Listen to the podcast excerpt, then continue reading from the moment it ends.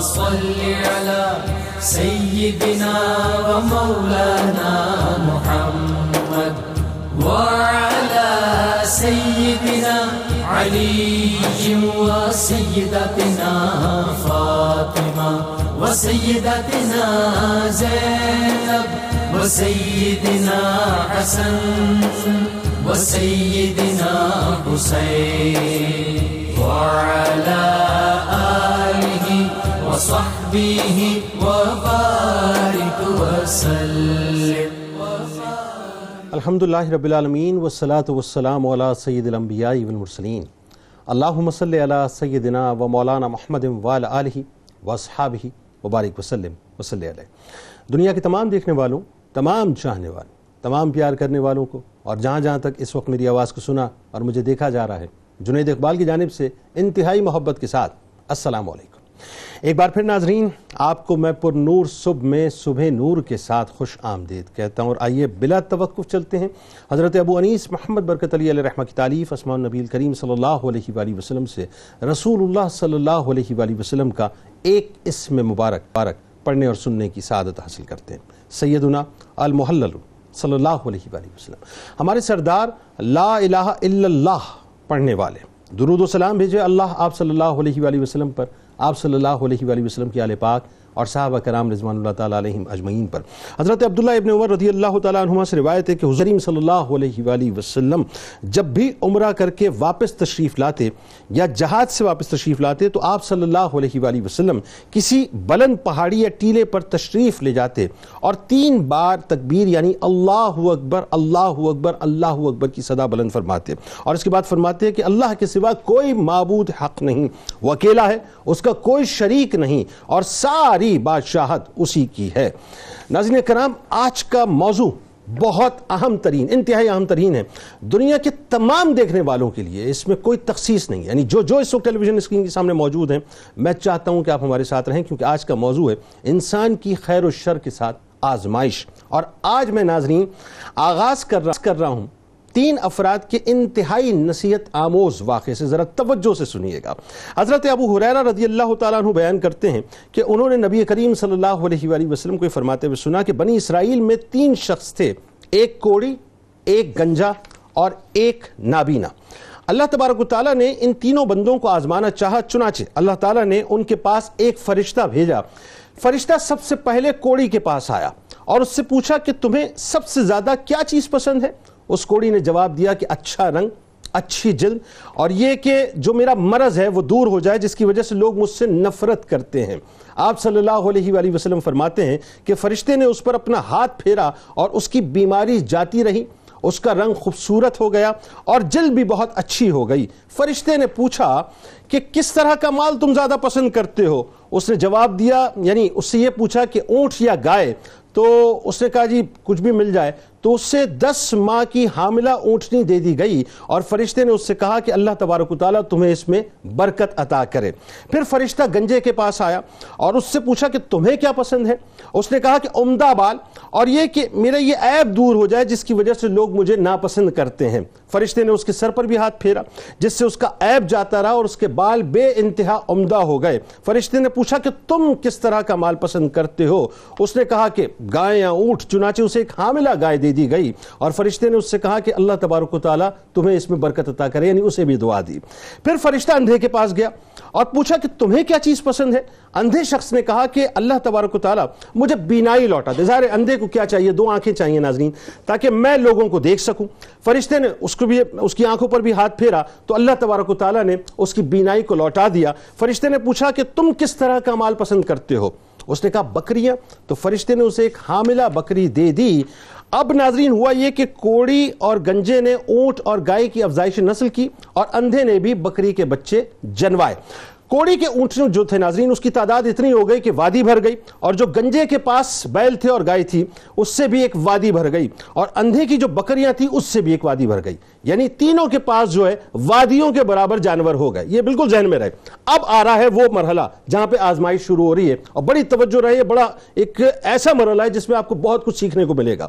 آپ صلی اللہ علیہ وآلہ وسلم نے فرمایا کہ فرشتہ دوبارہ اپنی اسی شکل میں پہلے کوڑی کے یہاں گیا اور کہا کہ میں ایک مسکین آدمی ہوں، سفر کے تمام اسباب، سامان ختم ہو چکا ہے اور اللہ تبارک و تعالیٰ کی ذات اور پھر تمہاری مدد کے بنا میں اپنی منزل پہ نہیں پہنچ سکتا۔ میں تم سے اسی ذات کا واسطہ دے کر جس نے تمہیں اچھا رنگ دیا ہے، اچھی جلد دی ہے اچھا مال عطا کیا ہے، ایک اونٹ کا سوال کرتا ہوں۔ کتنے کا؟ ایک اونٹ کا، جس پر میں اپنا سفر طے کر سکوں۔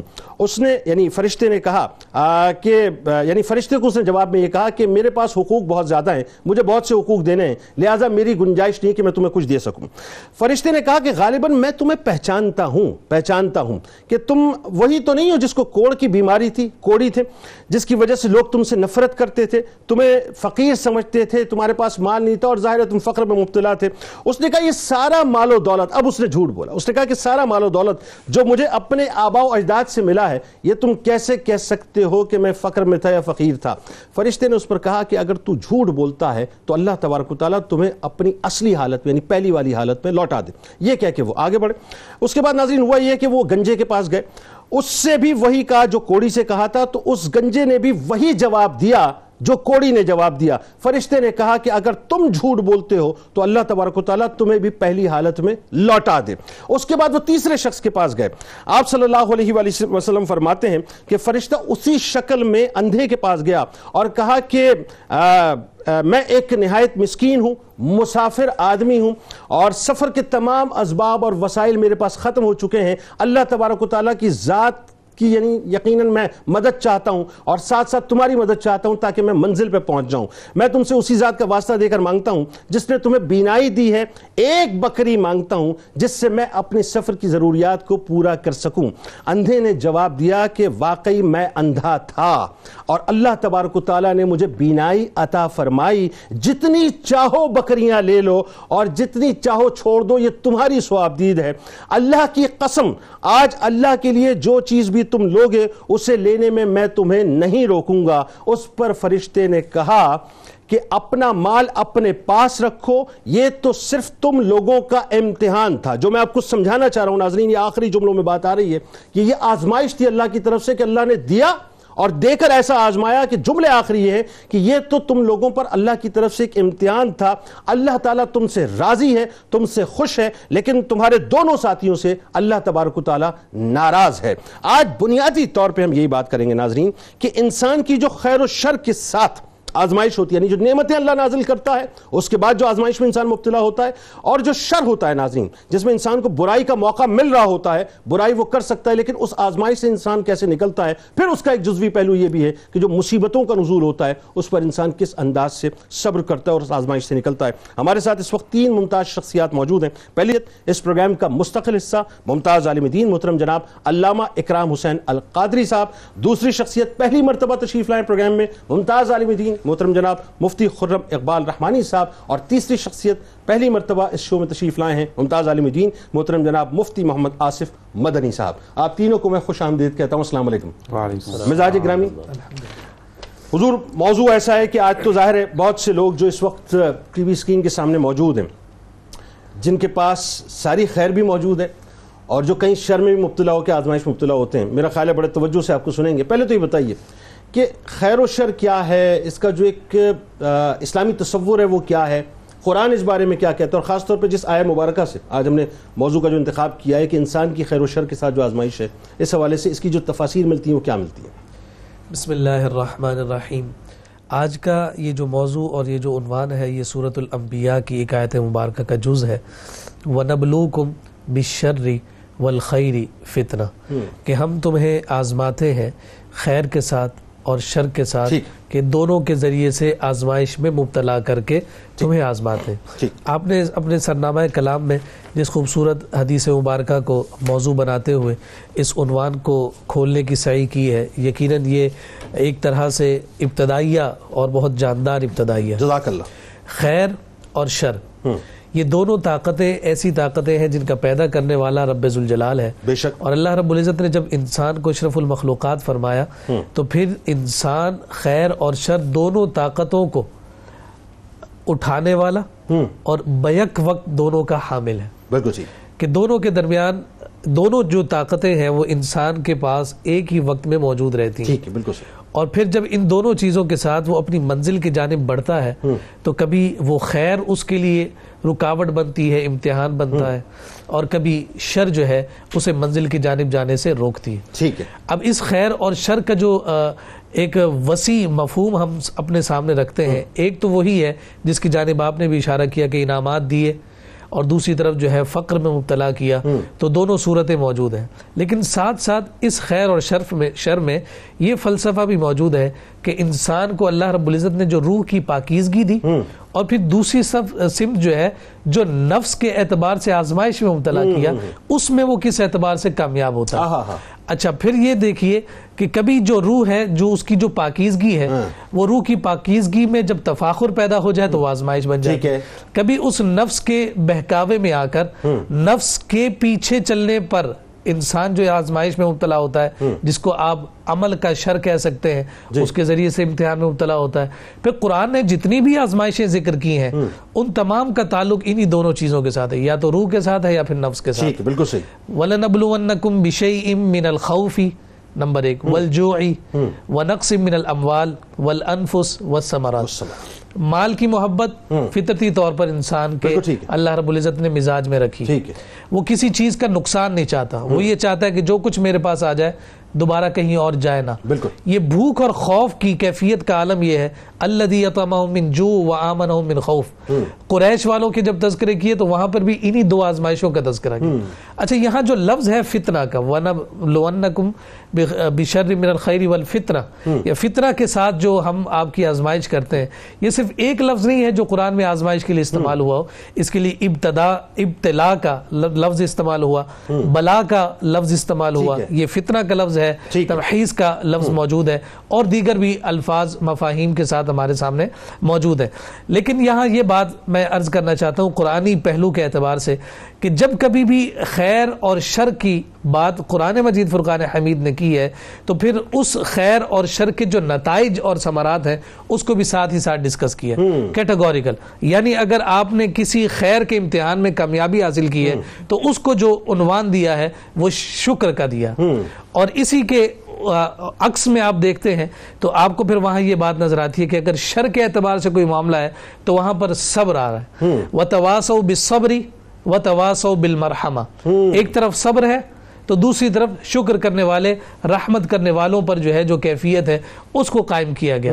یہاں خلاصہ ہمارے سامنے یہ نکلتا ہے کہ اللہ رب العزت نے جمی انسانیت کی تخلیق کے بعد۔ یہ دونوں طاقتیں بیک وقت اسے عطا کی اور یہ دونوں کا حامل ہو کر ہی اشرف المخلوقات ہوا کہ وہ جب اچھائی کی جانب جائے برائی اسے روکے اور اچھائی میں جب وہ کمال کی جانب جائے تو وہی آزمائش کبھی اس کے لیے بن جائے اور وہ اپنے اس منزل کی جانب جاتے جاتے رک جائے۔ یہ سارا تصور اور فلسفہ ہے جو قرآن مجید فرقان حمید خیر اور شر کا بالکل ہمیں ٹھیک عطا کر رہا ہے۔ صاحب آپ کی طرف آتے ہیں۔ احادیث کی روشنی میں جو خیر و شر کا تصور ہے وہ ذرا لوگوں کو بتائیے کہ مثال کے طور پہ میں ایک بہت ہی عام سی بات سوال میں پٹ آن کرنا چاہتا ہوں کہ ہاں، ہمیں ہم پہ ہم پہ اللہ تعالیٰ کی نعمتوں کا نزول ہوتا ہے اور نعمتیں کسی بھی طرح کی مال سے لے کے اولاد، گھر بار اسٹیٹس طاقت، قوت، عزت، حسن و جمال، صحت، اس سب کچھ ملا لیجیے یہ آزمائش کیسے؟ کیونکہ قرآن ایک جگہ کہہ رہا ہے نا کہ یہ تمہارا مال اور تمہاری اولادیں آزمائش بھی ہیں۔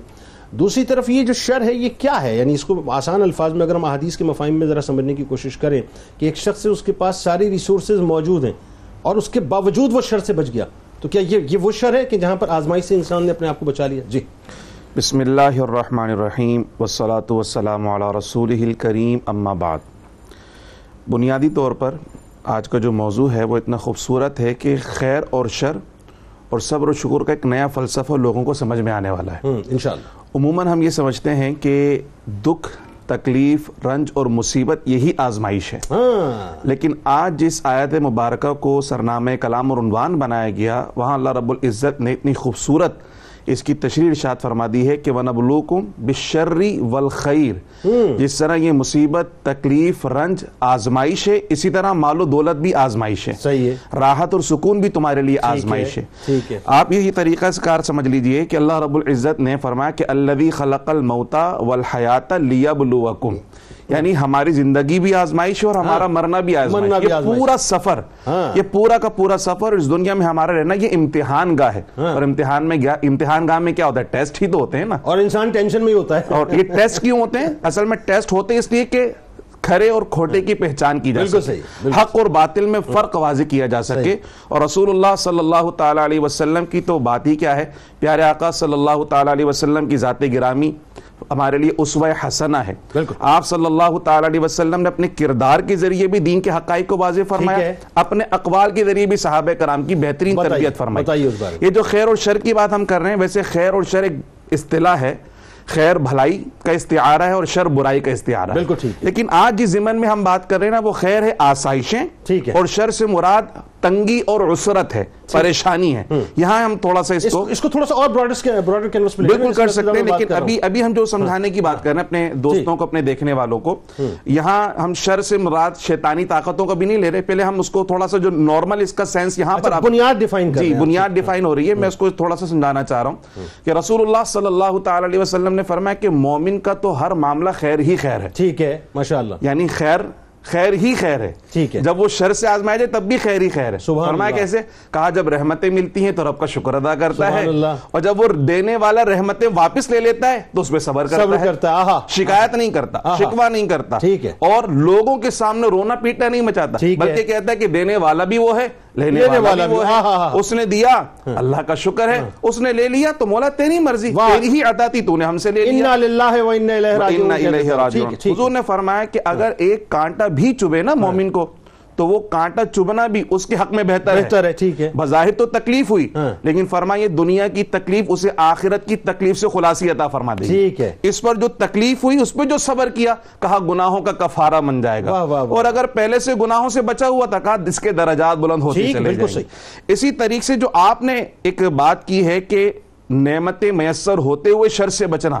جیسے دوست احباب کا ایک ایسا گروہ ہے جس میں آپ کے پاس کچھ ساتھی ایسے ہیں جو شر کی طرف مائل ہیں۔ بالکل ٹھیک۔ اور آپ اس کیفیت کے اندر ہوتے ہوئے بھی کہ آپ چاہیں تو اس کے اندر انڈلج ہو سکتے ہیں لیکن آپ نہیں جا رہے۔ یعنی آپ کے نے پاس اپنے آپ کو بھی روک کر رکھا کوئی دیکھ بھی نہیں رہا آپ کو۔ کوئی نہیں دیکھ رہا۔ اسی طریقے سے ابھی کچھ دیر پہلے ہماری گفتگو آپ نے کہی سب سے بڑی آزمائش ہمارے لیے میں نے۔ یہ کہا آپ سے بالکل۔ تو یہ اتنی بڑی آزمائش ہے ایک طرح سے خیر بھی ہے اور پھر دوسری طرف سے ہمارے لیے آزمائش بھی ہوگی کہ اس کے اندر جو شر ہے ہم قدرت رکھنے کے باوجود اس کے اندر ملوث نہیں ہو یعنی رہا ہے کمرہ بند ہے وائی فائی موجود ہے کمبل میں کوئی دیکھنے والا نہیں ہے شر موجود ہے آزمائش ہے اس سے آپ نکل۔ گئے۔ اس اس سے ہم نکل گئے۔ تو یہ اللہ رب العزت کی طرف سے یہ والی بھی آزمائش کہ کچھ لوگوں کو دے کر آزمایا اور کچھ سے نعمتیں لیں تو اللہ رب العزت نے لے کر بھی آزما لیا۔ تو حضور علیہ والسلام نے یہاں صحابہ کرام کی ایسی ہی تربیت فرمائی۔ کہ جب نعمتیں مل رہی ہیں حضرت سیدنا عمر فاروق رضی اللہ تعالیٰ عنہ فرماتے ہیں ان کا قول ہے فرماتے کہ اللہ تعالیٰ نے جب ہم کو مصیبتوں کے ذریعے آزمایا تو ہم نے صبر کیا۔ لیکن جب ہمیں راحت و آسانی ملی تو ہم حق کے شکر ادا نہ کر سکے۔ اسی طرح مولا کائنات بھی فرماتے ہیں۔ کہتے ہیں کہ حق کے صبر ادا کرنا مصیبت کے ساتھ صبر کرنا یہ تو آسان ہے۔ لیکن نعمت کے ساتھ حق کے شکر ادا کرنا یہ انتہائی مشکل ترین کام ہے۔ جو کہ بندے کو پتہ ہی نہیں ہوتا کہ نعمت میرے لیے نعمت بن کر آئی حقیقی طور پر یا رب سے دوری کا سبب بن کر آئی ہے۔ ٹھیک۔ تو یہ خیر اور شر کا یہ والا جو مفہوم ہے ہمیں اس کو سمجھنا چاہیے کہ صرف تنگی پریشانی ہی آزمائش نہیں ہے بلکہ نعمتوں کی فراوانی بھی ہمارے لیے آزمائش بن سکتی ہے۔ ٹھیک ہے بات آگے بڑھاتے ہیں مفتی صاحب۔ آپ یہ بتائیے کہ جیسا کہ قرآن میں ایک جگہ پہ جس کا مفہوم سورہ حجرات میں ملتا ہے کہ اللہ تبارک و تعالیٰ فرماتا ہے کہ ہو سکتا ہے کہ تم کسی چیز کو اپنے لیے پسند کرتے ہو تمہارے لیے شر ہو اور تم کسی چیز کو اپنے لیے ناپسند کرتے ہو لیکن وہ تمہارے لیے خیر۔ اور جیسے سورہ فجر میں بھی پندرہویں اور سولہویں آیت میں بھی جو ہے نعمتوں کا تذکرہ اور اس حوالے سے آزمائش کی بات آتی ہے اور جا بجا قرآن میں۔ ذرا بتائیے لوگوں کو کہ صاحب یہ جو ہمارے یہاں تصور ہے خیر اور شر کا یہ کیا ہے اور آزمائش بنتا کیسے؟ اعوذ باللہ من الشیطان الرجیم بسم اللہ الرحمن الرحیم۔ دیکھیں انسان جو ہے روح اور جسم کا مجموعہ ہے۔ ٹھیک۔ اور اللہ تبارک و تعالیٰ کی صفت کمال یہ ہے کہ وہ رب العالمین ہے۔ ٹھیک ہے۔ رب کہتے ہیں عدم سے وجود میں لا کر آہستہ آہستہ درجۂ کمال پر پہنچا دینا۔ سبحان اللہ۔ اللہ تعالیٰ عدم سے جب وجود میں کسی شے کو لاتا ہے تب بھی اس کی ربوبیت کا اظہار ہوتا ہے۔ سبحان اللہ۔ اور اس کو اس شے کو اس کے کمال نوعی تک پہنچانا بھی اس کی ربوبیت کا اظہار ہوتا ہے۔ سبحان اللہ۔ اللہ تبارک و تعالیٰ نے بہت سی مخلوق پیدا فرمائی حیوانات پیدا فرما ان کی فقط ضروری ضرورت جسمانی ضرورت ہے۔ ان کو کھانا پینا مل جاتا ہے جسم بڑا ہو جاتا ہے۔ یہ اللہ تعالیٰ کی ربوبیت کا اظہار ہے۔ ٹھیک ہے لیکن انسان میرا جسم نہیں ہے بلکہ وہ جسم اور روح کا مجموعہ ہے۔ جہاں اللہ تعالیٰ اسے اس کے کمال نوعی تک پہنچانے کے لیے اس کی جسمانی ضرورت کو پورا فرماتا ہے وہیں پر اللہ تبارک و تعالیٰ علم بالوحی کے ذریعے اور نبی کا واسطہ مقرر کر کے اس کی روحانی ضرورت کو بھی پورا فرماتا ہے۔ بالکل صحیح۔ اور اس کی روحانی ضرورت یہ ہے کہ وہ اللہ تبارک و تعالیٰ کا قرب حاصل کرے۔ اب اس کے لیے انسان میں ایمان کی مضبوطی کا پیدا ہونا انتہائی ضروری ہے جو ابتدا ہی سے تربیت کا تقاضا کرتا ہے۔ آپ نے جس آیت مقدسہ کا ذکر کیا اس میں اللہ تبارک و تعالیٰ انسان سے فرما رہا ہے کہ ایسا ان تکرہ شیئن وہو خیر لکم۔ یہ ہو سکتا ہے کہ تم کسی چیز کو ناپسند کرو اور وہ تمہارے لیے بہتر ہو۔ ایسا ان تحب شیئن وہو شر لکم۔ اور ہو سکتا ہے کہ تم کسی چیز سے کو محبوب رکھو اور وہ تمہارے لیے شر ہو۔ واللہ یعلم وانتم لا تعلمون۔ اللہ جانتا ہے تم نہیں جانتے۔ ہاں ہاں ہاں یہاں مطلب یہ ہے کہ اللہ تبارک و تعالی ہمیں یہ بتانا چاہ رہا ہے کہ تمہاری پرواز کیا ہے۔ صحیح۔ تمہاری جو حدود ہے تمہارا علم جو ہے تمہاری وسعت جو ہے وہ کیا ہے؟ کس بنا پر یہ کہہ رہے ہو کہ یہ شر ہے یہ اور یہ خیر ہے یہ فیصلہ؟ تم کیسے کر سکتے ہو۔ یہ وہی کر سکتا ہے جو خیر اور شر کا خالق ہے۔ بے تو شک اللہ تعالیٰ نے گویا کہ ہمارے علم ہی کی نفی فرما دی کہ تم جانتے ہی نہیں ہو۔ بالکل۔ واللہ یعلم وانتم لا تعلمون۔ اللہ جانتا ہے تم نہیں جانتے تو تم جس چیز کو بیس بنا رہے ہو اس بیس ہی کو اللہ تعالیٰ نے جب نکال لیا تو جب بنیاد نکل گئی تو عمارت تو دھڑام سے نیچے کر۔ دیا نا اللہ اس کا۔ مطلب یہ ہے کہ you will have to surrender totally اللہ تبارک و تعالیٰ کی بارگاہ میں آپ کو مکمل طور پر سرنڈر کرنا پڑے ہاں، گا ہاں، ہاں۔ اور یہ آزمائش جو ہے اللہ تبارک و تعالیٰ نے سورہ فجر میں فرمایا کہ عمل انسان اذا مبتلاہ فاکرمہ ونعمہ فیقول ربی اکرمن کہ۔ بہرحال انسان کے جب اللہ تعالیٰ اس کو مبتلا فرماتا ہے آزمائش میں اور اسے نعمتیں دیتا ہے اللہ۔ اسے جا اور منصب دیتا ہے تو کہتا ہے کہ مجھے میرے رب نے عظمت دی اکرام سے نوازا۔ عزت دی وہ اما ادا مبتلاہ فقدر علیہ رزقہ فیقول ربی اہانن اور جب اللہ تبارک و تعالیٰ اسے آزماتا ہے اور کچھ تنگی رزق میں مبتلا فرماتا ہے اچھا۔ تو کہتا ہے میرے رب نے تو مجھے خوار کر دیا۔ اللہ اللہ تعالیٰ فرماتا ہے کلّا ہرگز ایسا نہیں ہے۔ ہم نے کب کہا کہ یہ نعمت کا ملنا اور مصیبت میں مبتلا ہونا یہ کوئی نعمت کا ملنا جو ہے وہ تمہاری عظمت پر دلالت کرتا ہے۔ یا کسی آزمائش میں مبتلا ہونا یہ تمہارے جو ہے نقص پر دلالت کرتا ہرگز نہیں۔ ہم نے تو آیت کی ابتدا میں کہا۔ اما اذا مبتلا ہو ہم نے تو دونوں کو ابتلا بنایا ہے۔ چاہے نعمت دیں یا تنگی رزق میں مبتلا کریں یہ تو تمہارا اپنا اسٹینڈرڈ ہے کہ تم کہہ رہے ہو کہ اکرمن اور اہانن یہ تمہارا خود ساختہ اسٹینڈرڈ ہے۔ ہم نے اس کو اسٹینڈرڈ نہیں بنایا بلکہ ہم نے اسٹینڈرڈ بنایا ہے ان اکرمکم عند اللہ سبحان اللہ۔ اللہ کے نزدیک عزت والا وہی ہے جو تم میں سب سے زیادہ متقی سبحان اللہ،۔ سبحان۔ اس کا مطلب یہ ہے کہ اللہ رب العزت نے کمال کرم اور فضل کے تحت ہر انسان کو برابر ایک موقع فراہم کیا ہے اور کھیلنے کا پورا موقع دیا ہے کہ اب تم تقوی اور پرہیزگاری اختیار کر کے ان خیر و شر کی آزمائشوں پر پورا اتر کر سبحان۔ اپنے را- رب کو راضی کرتے ہوئے اس کی بارگاہ کو قربا حاصل اچھا ایک بات بتائیے مجھے صاحب جیسے آج ہمارے یہاں تو شری شر پھیلا ہوا ہے نا چاروں طرف یعنی نگاہ کھولنے سے لے کے جو جب نگاہ اٹھتی ہے کسی بھی جگہ پہ تو وہاں سے جو شر کا سلسلہ شروع ہوتا ہے پھر بات بہت آگے تک جاتی ہے۔ اس کا مطلب یہ ہوا کہ ہر قدم قدم پہ آج دنیا میں آزمائش ہے نگاہ کھولنے سے لے کر جو ہے وہ ہر عمل تک آزمائش ہی آزمائش نظر آ رہی ہے شر کی صورت۔ اللہ تعالیٰ نے قرآن میں فرما دیا لقد خلقنا الانسان فی کبد ہم نے انسان کو آزمائشوں ہی میں پیدا کیا ہے۔ تو جب وہ پیدا ہوتا ہے اور ماں کے رحم میں رہتا ہے تو کتنی تنگی میں وہ وقت گزار رہا ہوتا ہے۔ ایسا ہی ہے۔ پھر جب پیدائش تو اس وقت بچے کو بھی ایک تکلیف ایک نو کی تکلیف محسوس ہوتی ہے۔ پھر دودھ کا چھوٹنا دودھ کا پینا یہ ایک نو کی تکلیف ہے۔ پھر قصب معاش اور پھر پوری زندگی گزارنا اور پھر موت سے دو چار ہو جانا۔ کلو نفس ذائقۃ الموت۔ جیسا کہ یہ آیت مقدسہ کا ایک جز ہے جس پر ہم کلام کر رہے جی۔ ہیں تو یہ ساری آزمائشوں سے وہ گزرتا ہے۔ ضرورت اس امر کی ہے کہ اللہ تبارک و تعالیٰ نے اپنے اجباری فیصلے کے ذریعے کہ کون کہاں پیدا ہوگا کس گھر میں پیدا ہوگا یہ بچہ کسی ماں کے کسی باپ کے سپرد کر دیا اب یہ ان کی ذمہ داری ہے کہ وہ اس کی تربیت کریں۔ الذین آمنوا قو انفسکم و اہلیکم نارا۔ ہاں۔ اپنے آپ کو اور اپنے گھر والوں کو اس آگ سے بچاؤ جس کا ایندھن آدمی اور پتھر ہے۔ یہ تربیت کا تقاضا کرتا ہے کہ جب تر- تربیت ہوگی تو ایمان مضبوط ہوگا۔ جب ایمان مضبوط ہوگا تو اللہ تعالیٰ کی ذات پاک پر توکل ہوگا اور پھر وہی اس آزمائش میں کامیاب ہو سکتا ہے۔ اور اس آیت مقدسہ میں آخر میں فرمایا وَإِلَيْنَا تُرْجَعُونَ۔ ہماری ہی طرف لوٹو گے۔ تو جب آزمائش ہوتی ہے تو دیر از ریزلٹ یعنی جو بھی آپ کا ٹیسٹ ہوتا ہے اس کا کوئی نہ کوئی ریزلٹ تو نکلتا ہے۔ الینا ترجعون سے اس طرف اشارہ ہے۔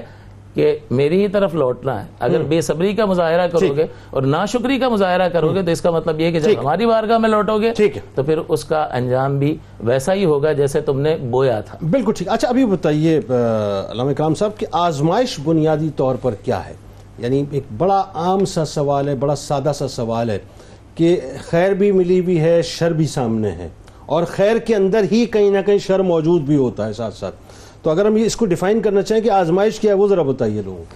بسم اللہ الرحمن الرحیم۔ دیکھیے قبلہ مفتی صاحب نے بڑی خوبصورت بات ارشاد فرمائی کہ یہ سٹینڈرڈز ہمارے اپنے بنائے ہوئے ہیں۔ کسی کا بڑا محل دیکھ لیں کسی کی بڑی گاڑی دیکھ لیں تو ہم کہتے ہیں کہ جناب یہ بڑی آسودگی میں ہے راحت میں ہے اس پر تو خیر ہی خیر ہے۔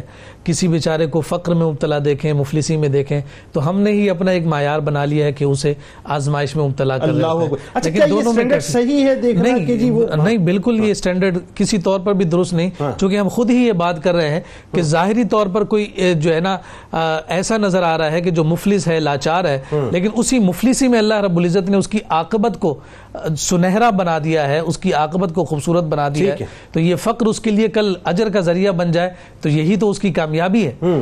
اب آپ یہ دیکھیے کہ یہ جو اللہ رب العزت نے ہمیں دین عطا فرمایا جو دین ہے جو رب ذوالجلال کے ساتھ جو وابستگی ہے بیسک جو تھیم ہے اس آزمائش کی وہ یہی ہے۔ اچھا جیسے جیسے انسان قرب کی منازل کو طے کرتا ہے ویسے ویسے اس کی آزمائشوں میں اضافہ ہوتا چلا جاتا ہے۔ ہمیں انبیاء اور رسول کی ہستیاں نظر آتی ہیں۔ بطور خاص حضرت سعد رضی اللہ تعالیٰ عنہ نے حضور سے سوال کیا کہ سب سے زیادہ آزمائشیں کس پر آتی ہیں؟ جی، جی، تو جی۔ نبی رحمت صلی اللہ علیہ وسلم نے ارشاد فرمایا کہ سب سے زیادہ آزمائشیں انبیاء پر آتی ہیں اور۔ پھر اس کے بعد درجہ بدرجہ مقربین۔ آگے جو حضور نے بات ارشاد فرمائی، وہ بہت انتہائی اہمیت کی عامل ہے۔ نبی رحمت صلی اللہ علیہ وسلم نے فرمایا کہ ہر بندے کی آزمائش اس کے دین کے مطابق ہوتی ہے۔ اللہ اکبر۔ وہ دین میں جتنا پختہ ہوتا ہے آزمائش اتنی زیادہ اللہ، ہوتی اللہ، ہے اللہ۔ جتنا وہ کمزور ہوتا ہے اسی اعتبار سے اس کی آزمائش کم ہوتی ہے۔ اب جو ہم سوچ رہے ہیں حضور علیہ والسلام بالکل اس کا عکس اور اس کا اپوزٹ ذکر فرما رہے ہیں۔ اور پھر آقا کائنات صلی اللہ علیہ وسلم نے فرمایا ان آزمائش پر وہ صبر کرتے کرتے زمین پر ایسے چل رہا ہوتا ہے جیسے اس نے کوئی گناہ کیا ہی نہیں۔ جیسے وہ مجھے یاد آ گئی حدیث پاک اور میں یہ بات آپ کی جو میں نے قطع کلام کیا ہے میں یہاں سے کنٹینیو کرواؤں گا آپ سے۔ کہ وہ سرکار علیہ السلام کی بارگاہ میں ایک شخص حاضر ہوا نا عرض کیا رسول اللہ صلی اللہ علیہ وسلم میں آپ سے بہت محبت فرماتا ہوں۔ سرکار نے جو رخ اندر جو ہے وہ اس طرف کیا پھر اس نے عرض کیا پھر عرض کیا یعنی مفہوم میں عرض کر رہا ہوں۔ آخر میں سرکار علیہ السلام نے فرمایا کہ تو مجھ سے محبت کرتا ہے تو اب فقر و فاقہ کے لیے ایسے تیار ہو جا جیسے پانی نشیب کی طرف آتا ہے ایسے تیری طرف فقر و فاقہ آئے گا۔ تو یعنی اس کا مطلب یہ ہے کہ یہ آسان راستہ نہیں ہے۔ جی، یہ قرب جو جس طرح سے درجات بلند ہوتے ہیں۔ اسی اعتبار سے آزمائشیں بڑھتی ہیں۔ ایک کالر کو شامل کرتے ہیں محمد حسن صاحب ڈیرا اسماعیل خان سے ہمارے ساتھ ہوتے ہیں۔ السلام علیکم۔ وعلیکم السلام۔ جناب جی بات خیر ہے سر جی۔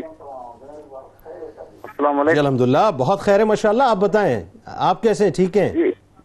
خیر خیریت بالکل ٹھیک ٹھاک۔ میرا سوال سر یہ ہے کیا پوچھنا چاہتے کہ نیکی اور برائی کرنے میں انسان کو کتنا اختیار حاصل ہے؟ حالانکہ اسباب تو اللہ تعالیٰ ہی پیدا کرتا ہے۔ اچھا یہ نے یہ سوال کر لیتے ہیں کہ اسباب اللہ تعالیٰ پیدا کرتا ہے، یہ سوال بڑا اہم ہے کہ اس سوال پہ جو ہے کامنٹ کیا آنا چاہیے علامہ صاحب کا کہ نیکی اور برائی میں انسان کا اختیار کتنا ہے۔ بالکل آپ کو بتاتے ہیں جی آپ کا بہت شکریہ، آپ نے ہمیں جوائن کیا۔ ناظرین کرام، آئیے آپ ہم سب مل کر سرکار مدینہ صلی اللہ علیہ وآلہ وسلم کی بارگاہ اقدس میں چلتے ہیں، حاضر ہوتے ہیں۔ درود پاک کا نذرانہ انتہائی ادب سے پیش کرتے ہیں۔ اور انشاءاللہ جب لوٹیں گے تو آپ کو یہ بھی بتائیں گے کہ انبیاء کرام، اہل بیت اطہار، اولیاء کرام پہ آزمائشیں کس قسم کی آئیں۔ لیکن اس سے پہلے آپ کو ایک واقعہ بھی بتاؤں گا۔ میرے ساتھ رہیے گا۔ تین افراد کا پھر واقعہ ہے، لیکن واقعہ بڑا کمال ہے۔ درود پاک۔ اللهم صل على سيدنا ومولانا محمد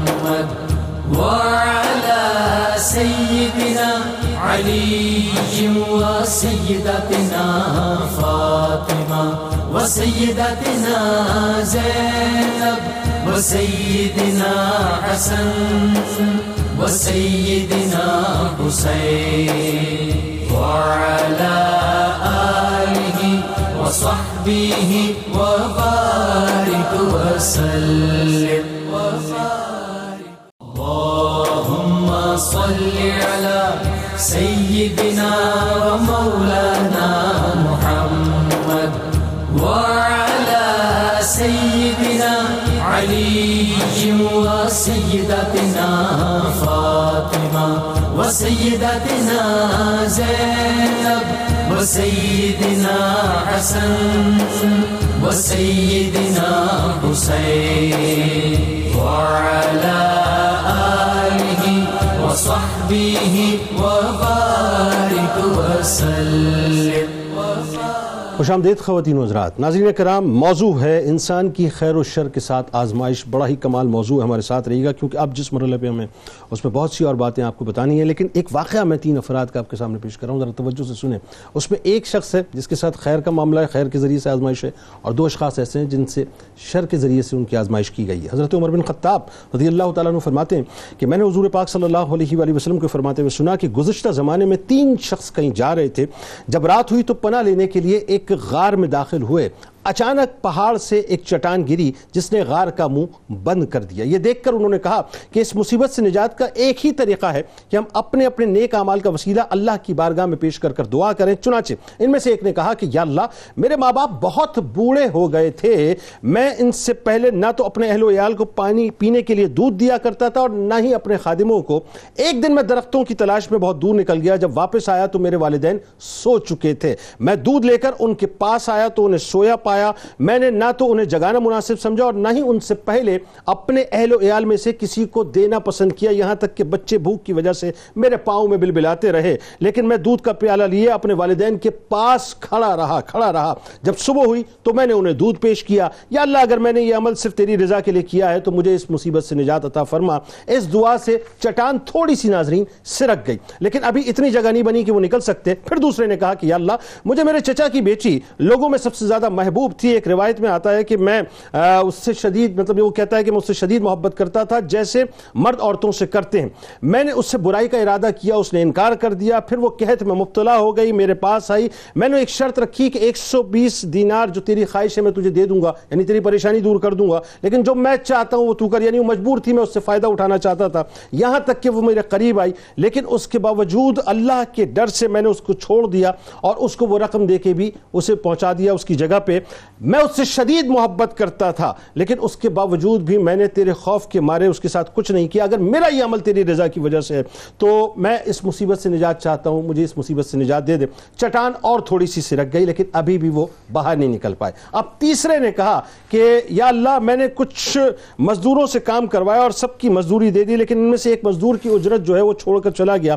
میں نے وہ تجارت میں لگا دی، اس سے رقم بڑھتی رہی۔ کچھ عرصے بعد وہ آیا اور کہا کہ اللہ کے بندے، میری اجرت مجھے دے دے میں نے کہا کہ یہ اونٹ، یہ گائیں یہ بکریاں، غلام جو کچھ تم دیکھ رہے ہو، یہ سب تمہارے ہی ہیں۔ اس نے کہا کہ اللہ کے بندے مجھ سے مذاق نہ کر۔ میں نے کہا کہ میں مذاق نہیں کر رہا، یہ سب کچھ تمہارا ہی ہے۔ چنانچہ وہ سب مال لے کر چلا گیا اور کچھ بھی نہیں چھوڑا۔ اے اللہ، اگر میرا یہ عمل تیری رضا کے لیے تھا تو ہمیں اس مصیبت سے نجات دے۔ بس چٹان ہٹ گئی اور تینوں جو ہیں وہ باہر نکل گئے اور اپنی منزل کی طرف چل دیے۔ اب ناظرین، اس میں ایک آزمائی جو پہلے شخص کی ہے، جس نے دعا کی، وہ خیر کے ذریعے سے لیکن دو ایسے تھے جن کو برائی میسر تھی، کر سکتے تھے وہ برائی۔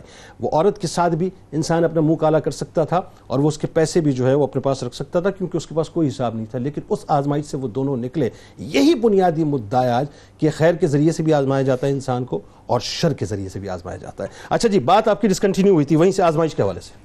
جی وہ آزمائش کے اعتبار سے یہی کہ دین میں جتنا انسان مضبوط اور پختہ ہوتا ہے آزمائشیں اتنی ہی زیادہ ہیں۔ اور دین میں نبیوں سے زیادہ کون مضبوط اور پختہ ہو سکتا ہے؟ اس لیے حضور علیہ صلی علیہ نے فرمایا کہ انبیاء پر سب سے زیادہ آزمائشیں آتی ہیں۔ حضرت عبداللہ ابن مسعود رضی اللہ تعالی عنہ ایک روایت بیان کر رہے ہیں متفقن علیہ حدیث۔ وہ کہتے ہیں کہ میں حضور کی مجلس میں بیٹھا تھا اور کہتے ہیں اب میں ایسا ہی لگتا ہے کہ جیسے حضور علیہ صلی وسلم بیان فرما رہے ہوں۔ اللہ۔ کہتے ہیں کہ حضور علیہ صلی وسلم ایک نبی کا تذکرہ کر رہے تھے کہ جس کی امت نے ان پر اتنا زیادہ جو ہے مسالم ڈھائے اتنا زیادہ ان پر جو ہے تکالیف ڈالی کہ وہ نبی اپنے چہرے سے خون صاف کرتے تھے اللہ. اور ساتھ کہتے تھے باری تعالیٰ میری امت پر رحم فرما. اللہ یعنی نبیوں پر ایسے ایسے بھی آزمائشیں آئی ہیں۔ لیکن ان آزمائشوں کے نتیجے میں اللہ رب العزت جو درجات بلند فرماتا ہے وہ کسی سے ڈھکا چھپا نہیں. یہ ایک حضور علیہ صلی وسلم کا فرمان ابو موسیٰ شری کہتے ہیں کہ جب کسی بچے کی وفات ہوتی ہے یعنی بچہ نومولود ہے اس کی وفات ہوتی ہے تو اللہ رب العزت فرشتوں سے دریافت کرتا ہے کیا تم نے اس کے بچے کی روح قبض کی؟ جی، جی، جی، تو کہتے ہیں جی. باری تعالیٰ تیرے حکم حکم کی تعمیل کی کہا تم نے ان کے دل کا سمر قبض کر لیا۔ کہا اس آزمائش پر انہوں نے کیا کیا کہا انہوں نے کہا انا للہ و انا اللہ الیہ راجعون۔ فرمایا رب ذوالجلال فرماتا ہے کہ اس حال میں بھی انہوں نے میرا شکر ادا کیا ہے میری تسبیح بیان کی ہے ان کے لیے جنت میں محل بنا دو اللہ اللہ۔ فرمایا کہ اس کا نام بیت الحمد رکھا اللہ۔ اللہ اللہ اللہ۔ آزمائشوں میں صبر جو ہے اور نعمتوں پر شکر جو ہے اللہ رب العزت کی بارگاہ میں درجات کی اچھا بلندی کا یہ اس ذریعہ ہے۔ موضوع کا ایک پہلو یہ بھی ہے کہ جی اس میں ظاہر ہے اگر انسان نے اللہ کو اللہ نے جو ہے انسان کو خیر عطا کی ہے تو اس میں وہ اس خیر میں کس انداز سے جو اللہ کا شکر ادا کرتا ہے اور اللہ تبارک و تعالیٰ نے اگر اس کو ابتلا میں مبتلا کیا ہے مصیبتوں کا نزول فرمایا ہے تو اس میں وہ کیسے جو ہے صبر کرتا ہے؟ اچھا اب اس میں سوال یہ بنتا ہے صاحب کہ انبیاء کرام علیہ السلام، صحابہ کرام رضوان اللہ تعالیٰ علیہ مجمعین اہل بیت اطہار کی بات آتی ہے، اولیاء کرام کی بات آتی ہے، تو یہ جو درجہ بہ درجہ ایک ہمیں جو ہے مصیبتوں کا، آزمائشوں کا نزول نظر آتا ہے، ذرا اس پہ کلام فرمائیے کہ ہم تو کچھ بھی نہیں ہے صاحب، وہاں دیکھتے ہیں تو صورتحال بالکل مختلف ہے۔ بسم اللہ الرحمن الرحیم، والصلاة والسلام علی رسول الکریم۔ بلا شبہ آپ نے بہت اہم بات فرمائی، علامہ صاحب نے ایک حدیث مبارکہ ذکر کی تھی۔ جس میں حضور نے فرمایا کہ سب سے زیادہ آزمائش جو ہے وہ انبیاء کرام پر ہی آتی ہے۔ بالکل یہاں ہمارے لیے بھی ایک اصل میں روشنی یہ ہے کہ ہم تھوڑی سی عبادت اگر کریں قرآن پاک کی تلاوت کریں ہم سمجھتے ہیں کہ ہم تو اللہ کے بڑے محبوب ہو گئے ہم پہ تو آسانیاں آسانیاں آنی چاہیے۔ اور ایسی صورت میں اگر کوئی آزمائش اللہ رب العزت کی جانب سے آ جائے تو ہم فوراً رونا شروع کر دیتے ہیں کہ وہ تو نماز نہیں پڑھتا وہ خوش ہے اور میں نماز پڑھتا ہوں پھر بھی پریشانی یعنی۔ کفر تک بات چلی جاتی ہے ہماری۔ نماز کیا نماز ہوگی کہ ابراہیم علیہ السلام سے بڑے نمازی ہم ہیں۔ کہ جن کی اولاد کی طرف سے ان کو آزمایا گیا ان کے نفس کی طرف سے ان کو آزمایا گیا کہ آگ میں ان کو ڈالنے کا حکم کر دیا گیا اولاد سے ان کو دور کر دیا گیا بیوی سے ان کو دور کر دیا گیا اتنی ساری آزمائشیں اور پھر ان ساری محبتوں کا امتحان لینے کے بعد اللہ نے کیا درجہ فرمایا کہا کہ یہ تو خلیل ہیں۔ اللہ کے خلیل اللہ۔ تو خیر اللہ نے یہ نہیں کہا کہ کیسی خلت ہے یہ۔ کیسی محبوبیت ہے کہ۔ مجھے آزمایا ہی جا رہا ہے اللہ، رب العزت نے فرمایا کہ جو جتنا محبوب ہوگا اتنا ہی آزمایا جائے گا۔ تاکہ پتہ چلے ہاں۔ کہ یہ جو خلت کا تاج ہے ایسے ہی عطا نہیں ہو گیا ایسے نہیں عطا۔ اور پھر یہ مقام ملا کہ اللہ رب العزت نے انہیں نبیوں کا دادا بنایا سبحان اللہ۔ اب ابو علیہ السلام پہ آئے گا وہ ان کے نسب سے آئے گا حضرت سیدنا ایوب علیہ السلام کا ذکر آپ دیکھ لیں اللہ تعالیٰ نے قرآن میں فرمایا وسکر عبدنا ایوب ہمارے بندے ایوب کا خاص طور پہ ذکر کریں. اذ نادا ربا جب تکلیف پہنچی تو رب کو پکارا. لوگوں سے شکوا نہیں کیا۔ حضرت نوح علیہ السلام کی تکلیف دیکھیں ہزاروں سال تبلیغ کر رہے ہیں. لوگ ایمان لے کر نہیں آ رہے. مگر آپ نے اس ہزار پر صبر کیا بارہ افراد ٹوٹل آپ نے اس پہ صبر کیا۔ حضرت عیسیٰ علیہ السلام حضرت موسیٰ علیہ حضرت یونس علیہ السلام۔ مچھلی کے پیٹ کے اندر ہے۔ پھر اس کے بعد باہر نکلے محبوبوں کی اتنی آزمائش اور جو پھر محبوبوں سے محبوب ہیں جو سردار الانبیاء ہیں سر ان سے پہلے یوسف علیہ السلام پہ بھی آ جائیے نا غلام بنا کے گئے آقا بنا دیے گئے۔ کتنی آزمائش حضرت- یعقوب علیہ السلام حضرت؟ یعقوب علیہ السلام بیٹے سے جدا کر دیے جی، گئے جی، جی۔ حضرت یوسف علیہ السلام کنویں میں ڈالے گئے مصر کے بازاروں میں بکوائے گئے نہ کردہ گناہوں پر جیل میں ڈالے گئے۔ اور پھر اللہ رب العزت نے بادشاہ کو بنایا حضرت خضر سارے خزانوں کا آپ کو مالک بنایا گیا۔ السلام سے وہ پورا حضرت موسیٰ علیہ السلام کی جو آزمائش رہی حضرت خضر علیہ السلام سے جو ملاقات کا آپ ذکر فرما رہے ہیں یہ ساری کی ساری جو ایک تسلسل اور کڑی ہے یہ ساری کی ساری ہم کو بتایا جا رہا ہے کہ جو محبوب ہوا کرتے ان کی آزمائش اتنی ہی زیادہ ہوا کرتی حضور نے فرمایا کہ انبیاء تو آزمائے گئے مگر سب سے زیادہ جو آزمائش آئی وہ مجھ پر آئی چونکہ میں نبیوں کا سردار ہوں۔ اور حضور علیہ الصلوۃ والسلام کی آزمائش دیکھیں مکہ مکرمہ میں دیکھیں پتھر آپ پر برسائے جا رہے ہیں۔ طائف کے اندر۔ کانٹے آپ کی راہ میں بچائے جا رہے ہیں۔ آپ کی گردن میں رسی ڈال کر آپ کو۔ کھینچا جا رہا ہے مگر اس کے باوجود آپ نے کسی کے لیے دعائے زحمت نہیں بلکہ دعائے رحمت فرمائی۔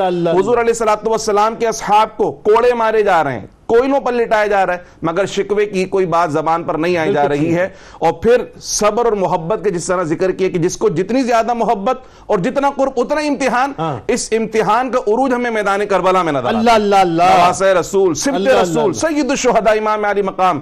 امام حسین رضی اللہ تعالیٰ کی ابتلا اور آزمائش کس سے پوشیدہ ہے؟ اللہ اللہ۔ یہ تو وہ ہیں جن کے جد امجدوں میں ایک وہ ہیں جن کے قدموں سے آب زمزم کا کنواں نکلا۔ اللہ اللہ۔ ایک وہ ہیں جن کی انگلیوں سے کئی مرتبہ اللہ نے پانی کے چشمے جاری فرمائے۔ مگر ابتلا ہے کہ بھوکے پیاسے ہیں لیکن شکوہ نہیں ہے۔ شکوہ نہیں ہے۔ زبان پر۔ کہ آسمان سے پانی برس سکتا ہے مگر شکوہ نہیں ہے زبان پر۔ اولاد قتل کر دی گئی۔ بچے قتل کر دیے گئے۔ بھائی قتل کر دیے گئے۔ بولے حسین مولا تیری رضا کی خاطر ایک ایک کر کے میں نے ہیرے لٹا دیے۔ سب کچھ اللہ کی راہ میں قربان کر دیا اور پھر یہی نور۔ اولیاء کاملین میں ہمیں نظر آتا ہے۔ حضور غوث آدم سے صحابہ کرام کو آپ دیکھیں نا وہ کتنی آزمائشوں سے گزرے۔ اور پھر اولیاء کرام بات یہ ہے کہ یہاں پہ ایک چیز نظر آتی ہے کہ جس عروج پہ خیر دی گئی اسی عروج پہ جو ہے پھر آزمائش بھی کی گئی۔ بالکل ایسے ہی اور پھر مرتبے بھی سوا ہیں۔ مرتبے بھی سب سے بلند و بالا ہاں، ہیں۔ ہاں، ہاں، ہاں۔ اور یہ ایسی کو مطلب ایسی آپ یہ سمجھے ٹکسال ہے کہ جو اس میں ڈھل گیا پھر ایسا کوئی دوسرا نظر نہیں آیا۔ ایسا ہی ہے۔ سب سے بلند و بالا منصب پہ فائز نظر آتے ہیں۔ اولیاء کاملین نے جب یہ نور حاصل کیا حضور سیدنا غوث آدم ایک طرف تو ان کی شان یہ کہ مرغی زندہ کر دیا کرتے ہیں اور ایک طرف وہ ایام بھی گزرے کہ کھانے کو کچھ نہیں ہے۔ گھاس کھا کھا کر گزارا کر رہے ہیں۔ حضور خواجہ خواجگان خواجہ غریب نواز۔ ہندوستان آئے تو کتنے مصائب کے اندر کتنی پریشانیوں کے اندر آزمائے گئے۔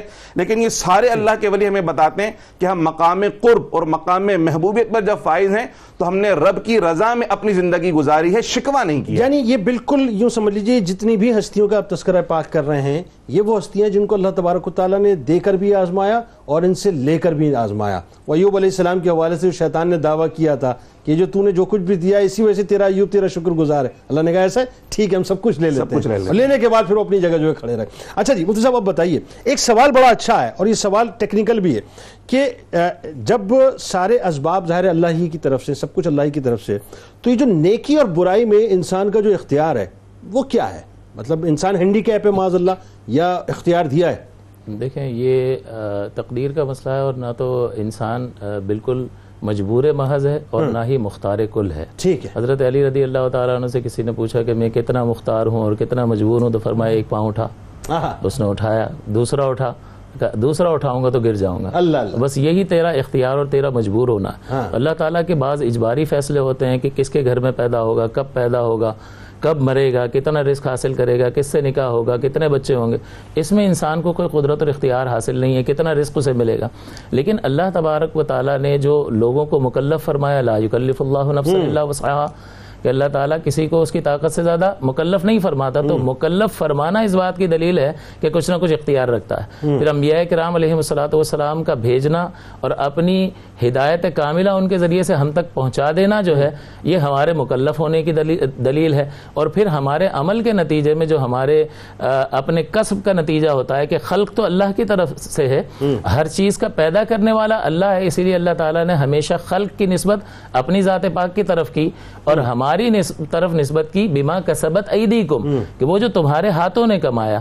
تو کچھ نہ کچھ اختیار مانا ہے اور اس اختیار کے نتیجے میں جب ہم کوئی ارادہ کرتے ہیں تو پھر یہ نتیجہ سامنے آتا ہے کہ اچھے کردار کی صورت میں ہمیں اچھا بدلہ دیا جاتا ہے اور برے کردار کی صورت میں ہمیں برا بدلہ دیا جاتا ہے تو یہ بھی اس بات پر دلیل ہے کہ جزا اور سزا کا جو نظام ہے وہ اس بات کی دلیل ہے کہ تمہیں کچھ نہ کچھ اختیار دیا گیا ہے ورنہ اگر سب کچھ اللہ ہی کر رہا ہے حقیقتاً اسی کے ارادے کار فرمائے لیکن اگر بندے کو قصب کا بھی اختیار نہیں ہے اگر ارادے کا بھی اختیار نہیں ہے تو جزا اور سزا کا نظام بیکار ہے۔ پھر تو جہنم میں جانے والا یہ اعتراض کرے گا کہ بھائی یہ تو سب اللہ ہی کر رہا تھا تو پھر میں جہنم میں کیوں نہیں؟ تم اپنے ارادے اور قصب کی وجہ سے یہاں تک پہنچے اور تقدیر کا معاملہ کہ جو سب کچھ لکھ دیا گیا ہے اور اس سے سرے منہ انحراف نہیں ہو سکتا جو اللہ نے لکھ دیا سو لکھ دیا تو اللہ تعالیٰ نے اپنے علم ازلی اور علم کامل کے ذریعے سے اس شخص کی تق...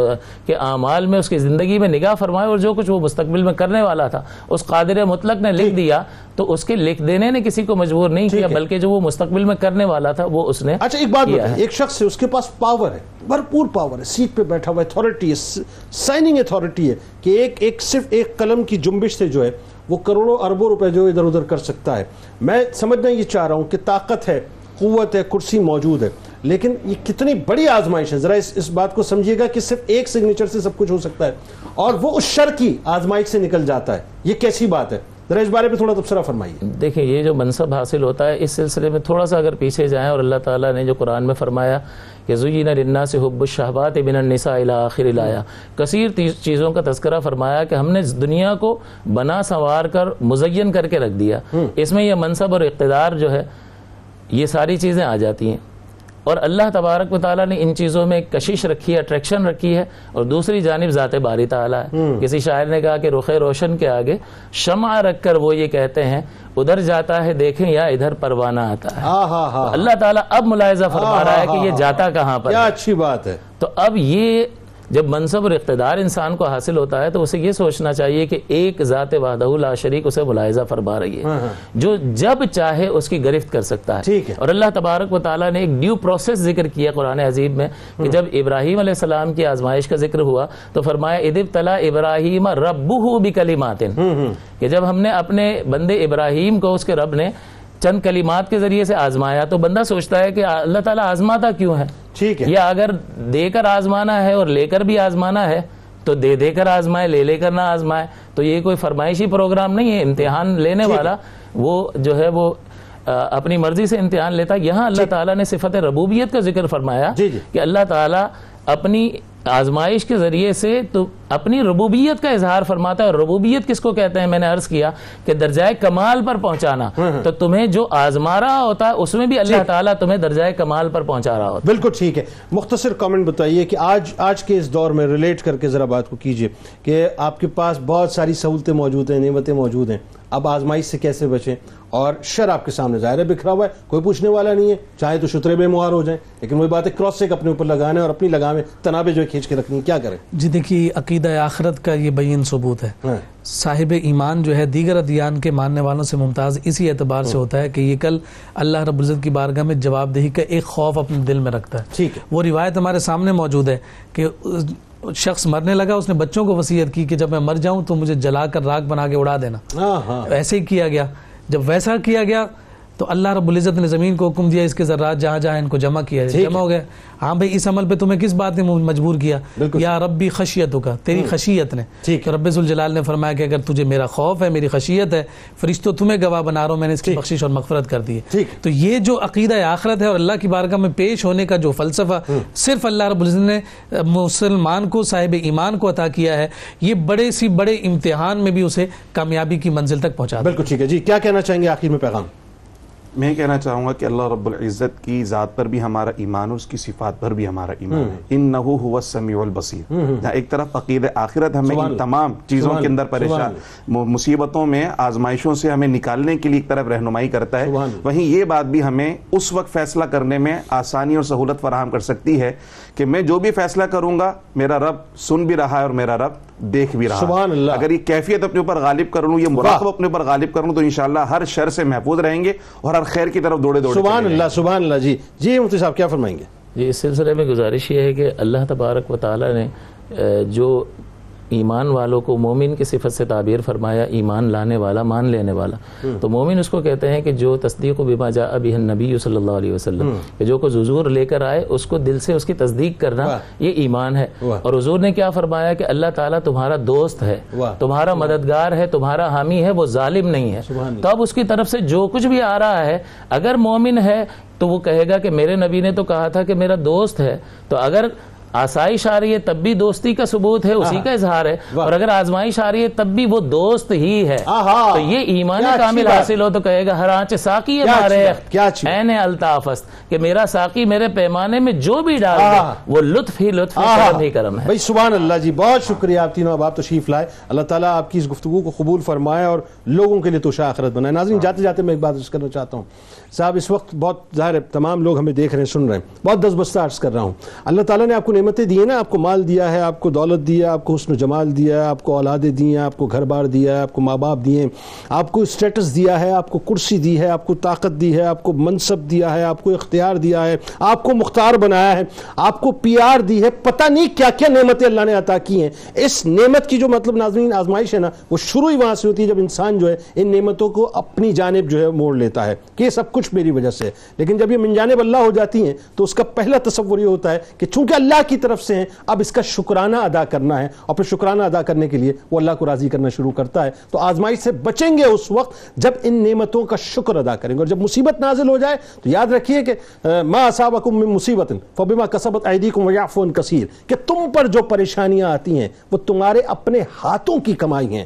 اور بہت سی تو ہم نے معاف فرما دی ہیں۔ تو بات یہ ہے کہ اللہ تبارک و تعالیٰ کے آگے جھک جائیں کہ اس آزمائش سے اللہ تبارک و تعالیٰ اس کی رضا میں راضی رہتے ہوئے اللہ تبارک و تعالیٰ ہمیں ان آزمائشوں سے نکال دے۔ اور تیسری بات کہ یہ جو شر کا معاملہ ہے، دنیا بکھری پڑی ہے صاحب، اپنی زلفوں کا اسیر کرنے کے لیے۔ پیمانہ آپ نے سیٹ کرنا ہے۔